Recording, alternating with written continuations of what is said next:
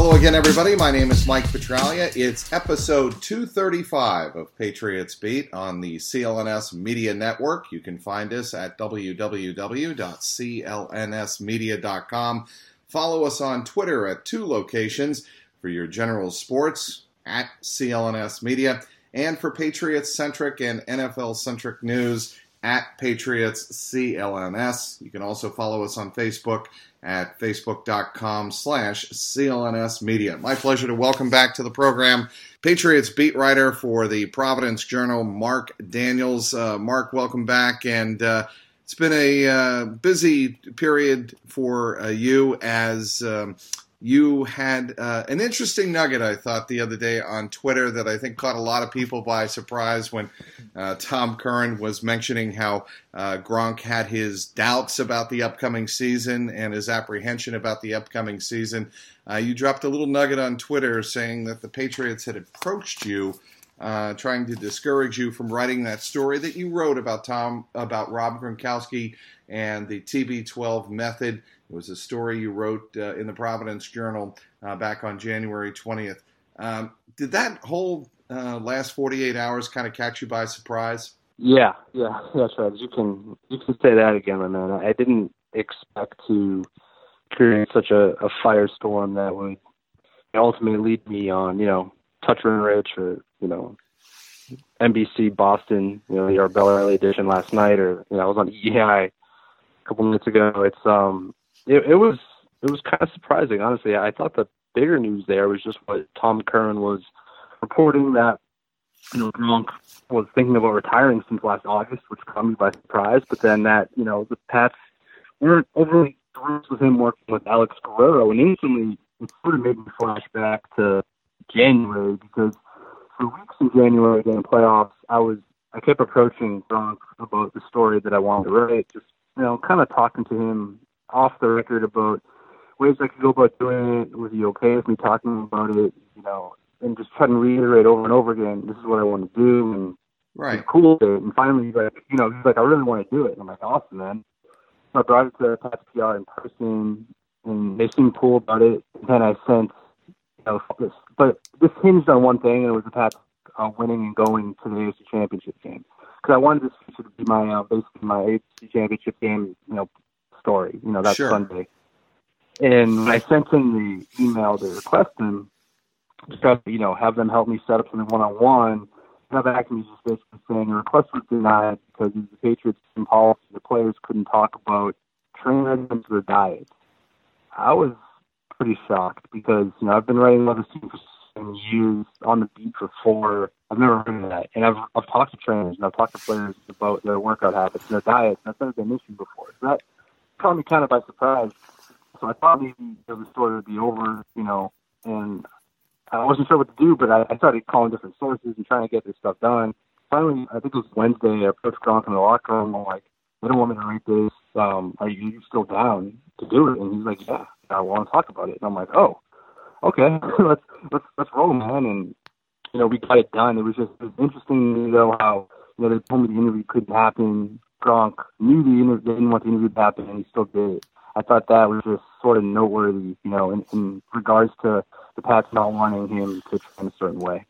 Well, I think it's very telling, Mark, because he wants his voice, and he wants the voice of the story that, what TB12 is doing for him is helping his body, and I think that's a big deal to him. Look, I think a lot of people feel that Rob Gronkowski is, this robot who will just do as he is programmed, and I am Gronk 87. And that's not the way Gronk is deep down. And I think people, when this kind of story breaks, it gives a little view, a little peek, if you will, behind the curtain down at Gillette Stadium. And look, you and me both know we've been around there long enough. Those kind of peaks make some people feel very uncomfortable. Oh, yeah. Say that again. That's what it is, right, Mark? The only reason that this is a story to me, the the denial of access to a certain player to talk about a certain subject is that it sort of gives a peek inside the walls, if you will, and behind some of the secrets of the Patriot Way. And, you know, the Patriots have guarded that with their lives, and they just don't want people, you know, getting a glimpse of that. And then if they get a glimpse, Mark, certain interpretations or certain observations may or may not be accurate. And frankly, I can understand the Patriots because they protect it, you know, like a state secret or like a government secret. Right. I can understand that I guess I'll call it paranoia for lack of a better word, but it still doesn't come off well. And it makes Gronk look like he's trying to hide something. Yeah. You know, this was an interesting year covering the team. I felt something was off, you know, with a lot of the players in the locker room this year, and I couldn't put my finger on it. And they just didn't seem as engaging or willing to talk to the media. I thought we had way more bad locker rooms than we had good. And then, you know, throughout the season, I got denied a couple times by the Patriots for stories I wanted to write. And it was just weird stuff. Like I wasn't allowed to talk to Dietrich Wise's father. Then I wasn't allowed to talk to any relative related to Stephon Gilmore. And just weird things going on. I'm like, man, this stuff's never happened to me in the past. And you know, don't go wrong with Dietrich Wise and someone. I'm not going to step on Patriots' toes. So those stories basically got shut down. Then you get Gronk, and Gronk likes working with Alex Guerrero. He likes doing the TB12 diet because at the end of the day, this is a guy who's not 30. He's had 3 back surgeries, and he wants to be healthier. He doesn't want to be in pain, so that's why he made all those changes, and he liked the changes. He honestly liked the way he felt last year, even though the football season is a grind. I think at the end of the day, yeah, he wanted to talk about that stuff because it's kind of helping him, right? And if I'm the Patriots, right, man, I don't, you know, why do you don't poke Gronk or Tom Brady because these are two of your best players. I mean, you lose Rob Gronkowski, you have such a giant hole you need to fill. It's going to be really difficult on that offense without him. So I don't see why to even have the fuss or who he's training with or anything like along those lines. Well, it's funny. You must have my notes in front of you, Mark, because that kind of segues and transitions into my next subject. They still have to have a replacement in waiting for Rob Gronkowski, whether or not he comes back. And I know a lot of people were thinking that maybe the Patriots would have to, you know, do something on the fly if he were to retire. But I think they frankly have to get Rob Gronkowski's replacement in waiting as much as they do Tom Brady's. Look, Jacob Hollister, great story, but he's a pass-catching tight end, right? I mean, and that's what we saw this year from him. Dwayne Allen is specifically a blocking tight end. He's not a pass catcher. And they need, in trying to find the replacement for Rob Gronkowski, that's going to be quite the tall task. In some ways, Mark, because it's such a unique position and he filled it in such a unique way, it's going to be harder to find a tight end like Rob Gronkowski than it is perhaps a quarterback like Jimmy Garoppolo. Do you agree with that? You know, 100%. Honestly, they might never find an adequate replacement for Rob Gronkowski. You might be looking at someone more like what Martellus Bennett gave you in 2016, a tight end who comes in and gets 700 yards and, you know, 6 to 10 touchdowns. If you can find that when Gronk's gone, I think that's a positive because Gronk's just a different beast. He's one of the best targets in the NFL regardless of position. You know, it's sort of like adequately replace Rob Gronkowski. You're talking like, you know, Odell Beckham territory, that, you know, DeAndre Hopkins, those type of just phenomenal players who are in their prime, who are almost uncoverable. And it's so unheard of these days. You know, I mean, you know, the Travis Kelce's of the world, there's not many guys like that. You know what I mean? So, like hypothetically, Gronk retires, you almost want to try to bring Martellus Bennett back just to have a backup because I don't think Dwayne Allen will give you anything. But I agree. I almost wonder, you know, if they start to get their toes into, you know, the tight end market and just the draft. I mean, there was a period, you know, back in the day when they would draft, you know, Ben Watson and Daniel Graham and it felt like every other year they were drafting a tight end in the first 3 rounds. Maybe they get back that. Maybe you try to draft someone a little earlier than you would have in the past when they, you know, took like A.J. Derby in the 5th round. But it's definitely not a bad idea. Well, I mean, okay, let's look at the number. I think consensus number 1 tight end. I mean, you know, in talking with Mike Mayock on that conference call the other day, you know, previewing the NFL Combine and, of course, the draft April 26th through the 28th in Dallas, the one name that he keeps bringing up is Hayden Hurst out of South Carolina. He falls to 31. They take him. I mean, if he's there at 31, you certainly have to consider it. And Rob Gronkowski also, even if he does come back, he's 2 years left in his contract, and there's certainly no guarantee he comes back. So you got a young kid in the first-round pick, you have him under control for 5 years, have him laying behind Rob Gronkowski for 2 years, and then, you know, you can let Gronk go when he's 30 and have this kid if he's legit. I mean, that would certainly be a solid plan. All right. You know, enough Gronk talk. I think I'm a little Gronked out. I mean, we can always talk Gronk anytime we like. He's always going to be a story, but we have to move on to Tom Brady and, you know, his replacement in Jimmy Garoppolo, the Jimmy Garoppolo replacement, technically speaking. And obviously when Jimmy Garoppolo left, it left a huge void. You know, nobody thinks in their wildest dreams that Brian Hoyer is the future at quarterback behind Tom Brady, and for obvious reason. I thought it was interesting that Kyle Shanahan thanked the Patriots for giving out at the Combine in Indianapolis, thanked the Patriots for giving them Jimmy Garoppolo. Did you see that? What did you think of that? I did. Yeah, that's pretty telling. It sounds to me like the 49ers were pretty surprised. Not only could they get him, but they could get him for a second-round pick. And at the end of the day, just seeing how that trade worked out, it doesn't look like that's in the Pats' favor. Quite frankly, there weren't many trades that Pats did last year that went in their favor. And I'm talking more like the Cassius Marsh, Cody Ealy's, Dwayne Allen stuff. It just, you know, it wasn't a great year for Keegan's trades, but everything was interesting. I mean, you looked so good those last 5 games of the 49ers. I mean, my first thought is, how did you not get a future first-round pick or like multiple draft picks for him? Right? Even if it was like a stand for it, I would have felt better. And instead, you know, he signs the biggest deal in NFL history.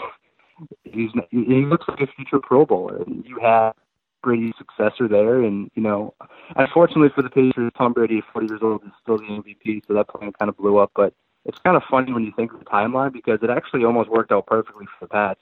They developed their own quarterback when their starter turned 40. This is any other quarterback we're talking about, or any other team. Right. I mean, Jimmy Garoppolo is here in New England, except Tom Brady's a freak of nature. So, you know, you kind of have to roll the dice when the guy is still that good. But, yeah, a funny comment by him, and it's really going to be fascinating to watch Jimmy G develop over the years. All right. Obviously, Josh Rosen of UCLA, Sam Darnold, who could go number 1 overall to Cleveland. There's a lot of people out in Indianapolis that feel that Darnold will go to the Cleveland Browns number 1 overall. Baker Mayfield might be there, but I don't think Josh Allen will be there either. But there are some fascinating names when you take a look a little bit deeper. If the Patriots want to go second, third, fourth round, Mason Rudolph out of Oklahoma State, Lamar Jackson, maybe he falls to the second round, Logan Woodside out of Toledo, Kyle Lauletta, Richmond, Mike White out of Western Kentucky. Of those names, which stick out to you, and why? I think the one that stuck out to me and most Patriots fans and writers was Kyle Lauletta of Richmond, just because of his family history.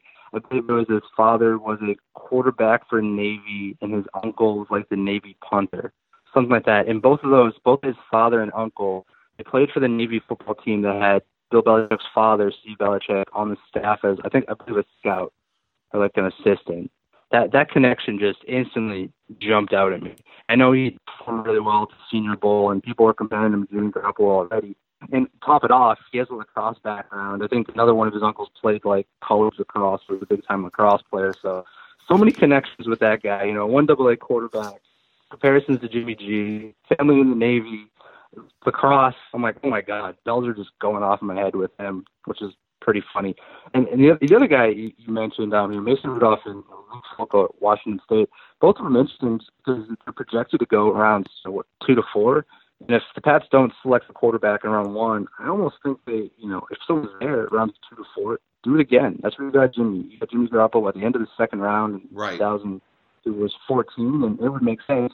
Luke Falco's interesting just because of the Brady stuff. He sort of tried to patent his throwing motion and mechanics after Tom Brady, and I guess the best thing about this kid is from Washington State is that he's really accurate, and the Washington State program was kind of focused on more like short intermediate passes, but I hear that and I kind of think Pats, and then You know, the guy Mason Rudolph, not too long ago, I felt like some people were wondering if he was like a first-round pick. So, you know, he's like 6'5", big kid from Oklahoma State.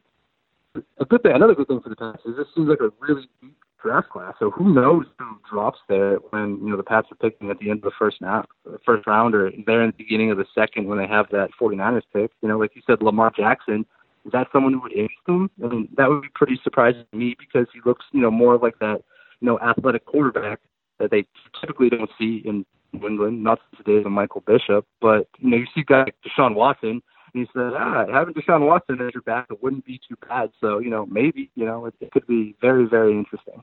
I think it'd be fascinating. Obviously, Luke Falk would be out of Washington State would be so ironic and yet appropriate because Tom Brady took over for a Washington State product, and to see a Washington State product, you know, perhaps succeed him with the Patriots. That would be a very appropriate bookend. We're speaking with Mark Daniels, excellent, outstanding Patriots beat writer and NFL beat writer for the Providence Journal. I want to tell you about my newest time-saving trick. I got my daughter's contact lens prescription renewed from my couch just a couple of weeks ago in under 5 minutes using an awesome new app called Simple Contacts. Simple Contacts lets you renew your prescription and reorder your brand of lenses from anywhere in minutes through an online vision test. It's designed by doctors, and every test is reviewed by a doctor, so they're literally bringing the doctor's office right to your home. The contact lens prices are unbeatable. The vision test, only $20, and shipping is free. Best of all, my listeners get $30 off their first Simple Contacts order with my promo code TRAGS. Try it for yourself and save $30 on your lenses by going to simplecontacts.com/TRAGS, TRAGS, or entering the code TRAGS at checkout. Again, that's simplecontacts.com/TRAGS, or enter my code TRAGS at checkout. Speaking again with Mark Daniels of the Providence Journal here on Patriots Beat, episode 235. All right, we've talked about Rob Gronkowski and Tom Brady. With the March 12th legal tampering day approaching and the March 14th straight deadline for free agency set to begin, Patriots have a number of key decisions to make, Mark. Let's start first with a fascinating name because I think the market is getting hotter and hotter. I know Jeff Howe referred to this on Twitter earlier on Wednesday. Danny Amendola, what's his market, and can the Patriots, should the Patriots make the effort to keep him no matter what? I think they should. And, you know, according to Jeff, it seems like he's going to be in that $3 to $5 million range, which is great for him because he's taken these pay cuts year after year after year. And he's seriously making between like, you know, $1.5 and $2 million a year, somewhere around then, when, you know, originally his original contract with the Pats called for like $7 million a year. So he just took some massive pay cuts over the year to stick around in Foxborough and produce when the Pats needed it the most. I mean, in the Super Bowl, in that loss to the Eagles, Danny Amendola caught 8 passes for 152 yards. And I was thinking about this the other day. If the Pats win that game, I mean, Amendola's like legendary status just goes through the roof because he's so good in the playoffs. He's always good in every single Super Bowl. It brought me back to 2014 where his playoff production essentially, you know, outdid his regular season production. He's just so good. He's a really, really good slot receiver. And if there's one thing, the Pats really don't have another pure slot receiver like that on the team. They have other guys who are kind of, you know, hybrid type receivers who do a little of everything. So if I'm Patriots, I try to bring him back. I don't think he's going to have a one-year contract. I mean, a multi-year deal. We're talking 1 or 2 years just because he's like 33 years old. But if you can get him on the low end of that, $3 million, just do it because I think he's really important to this offense. And if you don't and you lose out, you say you lose out to someone else, he takes $5 million to go play with Jimmy Garoppolo in San Fran. All of a sudden, you know, you look at that depth chart and it's all right. Edelman, 2 years left in his deal, coming off an ACL injury. Malcolm Mitchell didn't play last year, 2 years left in his deal. Then Chris Hogan and Brandon Cooks both have 1 year left on their deal. So you don't really have a lot of like long-term stability. You have question marks in terms of health. So all of a sudden, slot receiver becomes a need, you know, so do you go free agency, do you go in the draft? It would just create sort of another hole to fill.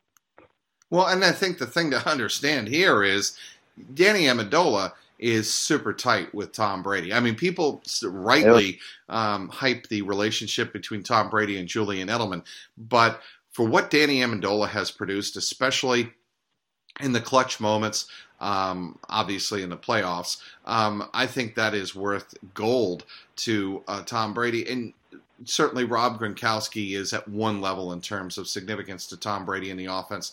Danny Amendola is pretty up there, pretty close up there with Edelman and Gronkowski in my estimation. Yeah, absolutely. And that's the type of chemistry that it takes a while to build. And so last year, Tom, Brady had some tough moments in the second half of the season. And I was really trying to figure out if he was hurt, is this shoulder, the Achilles, what's going on with Tom? And one source basically told me that look at the targets he was thrown to. Mm-hmm. It's all right. So all of a sudden, Hogan barely played in the second half. He played one game, didn't catch a pass. Edelman didn't play. Malcolm Mitchell didn't play. So really, you're talking all these new guys. Brandon Cooks was new. Philip Dorsett was new. The time position drastically changed. Dwayne Allen wasn't on the same page. So all of a sudden, you saw Brady sort of struggle when you had just a lot of new weapons. So if you bring a new slot receiver, I would be really surprised, if it didn't take some time. And I just think, it's 3rd down and 2. Who does he go to? He looks for those guys over the middle. So there's no Danny. All of a sudden, you're focusing more on Julian Edelman. Is that a good thing when you're 32 coming off a knee injury? Probably not. Malcolm Butler's gone. I don't think there's any dispute about that, right? I mean, that's no. Indisputable. He is out. So a lot of speculation as to whether or not the Patriots make a run in the trade market for Richard Sherman or even somebody like an Aqib Talib, or do they go through the draft? What's your feeling on how they fill the void of Malcolm Butler? Yeah, that's a really good question because there's a part of me that believes the Patriots would be okay next year starting Eric Rowe, Stephon Gilmore, and Jonathan Jones in the slot. That being said, if you can get Aqib Talib or Richard Sherman on a lesser deal than what they're at now, I think it's definitely worthwhile. I mean, we saw last year Eric Rowe was actually the 3rd cornerback to start the season. So if you could be the 3rd cornerback again and you have Richard Sherman in there, I think that would be absolutely phenomenal. And I mean, that was a big Aqib Talib fan. You remember, that guy was hilarious in the locker room. He was awesome. A lot of fun. So, I mean, if the money's right, I would say definitely go for it. But if the money's not right, try to actually draft a cornerback and develop them. This has been really tough for the Pats to do. I mean, Cyrus Jones doesn't look like, he's going to be anything. And I understand he's coming off an injury, but you know what? I'll be real. I haven't seen much from Cyrus Jones, even when he was home, in terms of his cornerback skills. And all the way down the line of all the cornerbacks I've drafted in the past, it's just these Jonathan Wilhite type characters. It just didn't pan out. So, Rob Dowling could actually draft a cornerback who will be 1 or 2. That would certainly be worthwhile because of money you pay. So, I'd be down for that. It's interesting to me, though, because I think they have so many other needs. What happens with Nate Solder and all their tackles? I mean, if they don't get those guys, maybe that's a priority. Is the front 7 more of a priority? And they only have 6 draft picks. So, you can only draft so many players. But the cornerback position, it would certainly be fascinating.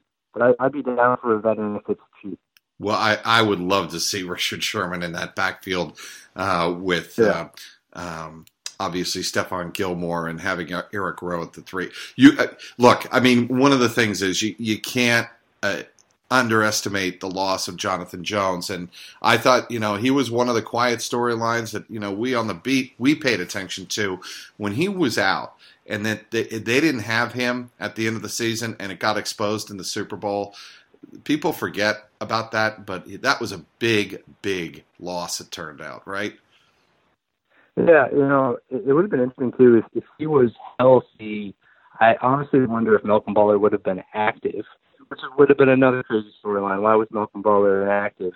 But, yeah, I mean, I thought he did a really good job in the slot. He's really competitive. I mean, he's undersized, but he's a super good athlete. A lot of people don't know this about him, but he was a national champion in high hurdler in high school. He's one of the best track athletes in high school, and coaches thought he was going to be an Olympian. Instead, he was an undrafted free agent, and he has kind of a cool background. When he was at Auburn, he was projected 4th-round pick, but he broke his foot. I believe he slipped in the rain on stairs, and it was a freak accident. So he went undrafted, and I know that Bill Belichick made him priority undrafted free agent, so the Pats like him. So if he's healthy next year, I think he can still talk to him. Okay, we're going to finish up here. Yes or no, whether or not they return to New England as a free agent. And I know you already touched on one. Nate Solder. I'm going to say yes. It's going to be expensive, though. Yeah, and I think, the obvious other circumstances regarding his son Hudson and the care here. I just think that the two sides find a way to make it work out, and Solder is beloved in that locker. He really is beloved in that locker room, and I know you know that. I think he comes back as well. Dion Lewis. No. The Dion Lewis situation is a tricky one. There's a lot of different layers and chapters to this verse. I don't think it happens at all. Prior to the combine, I know the Pats never reached out to him about a deal at all. I mean, look what they did last year. They paid Rex Burkhead more money, Mike Gillis more money. They extended James White early, gave him more money. The first 4 weeks of the season, they had Dion Lewis as the number 4 running back in the depth chart. I think, honestly, that was one of the worst coaching decisions of the season, of the regular season. I mean, he was by far the best running back. I just think all of that for a player, if it's me, I feel disrespected. I want to go elsewhere. If I'm Dion, I want to make more money because I have an injury history. And I think he sort of recognizes this is his time to cash in. He's coming off his best season, and he wants to go somewhere where he's valued, as he said on that Adam Schefter podcast. I just don't see the Patriots, overpaying for him or just even beating the competition for him in terms of dollars. I do not either. I agree with you there. And finally, Rex Burkhead. I would say yes. Yeah, I know Duck had a report that his market's sort of heating up, but I think Bill Belichick really likes him. I think the coaching staff really likes him. The fact that he only played 10 games last year with 2 separate injuries, a knee and wrist, I feel like that actually plays in the Patriots' favor. Like I feel like he won't get as much money had he been healthy for a full 16-game season. And I know the Pats like his versatility. He can catch the ball out the backfield. He's a strong runner, averages over 4 yards carry. I mean, I wouldn't be surprised next year if, Rex Burkhead, starts the season as their main back and James White is the third down guy. That wouldn't surprise me. All right. We have been speaking with Mark Daniels of the Providence Journal. Mark, how can people follow you on Twitter? They can check me out, Mark Daniels, PJ.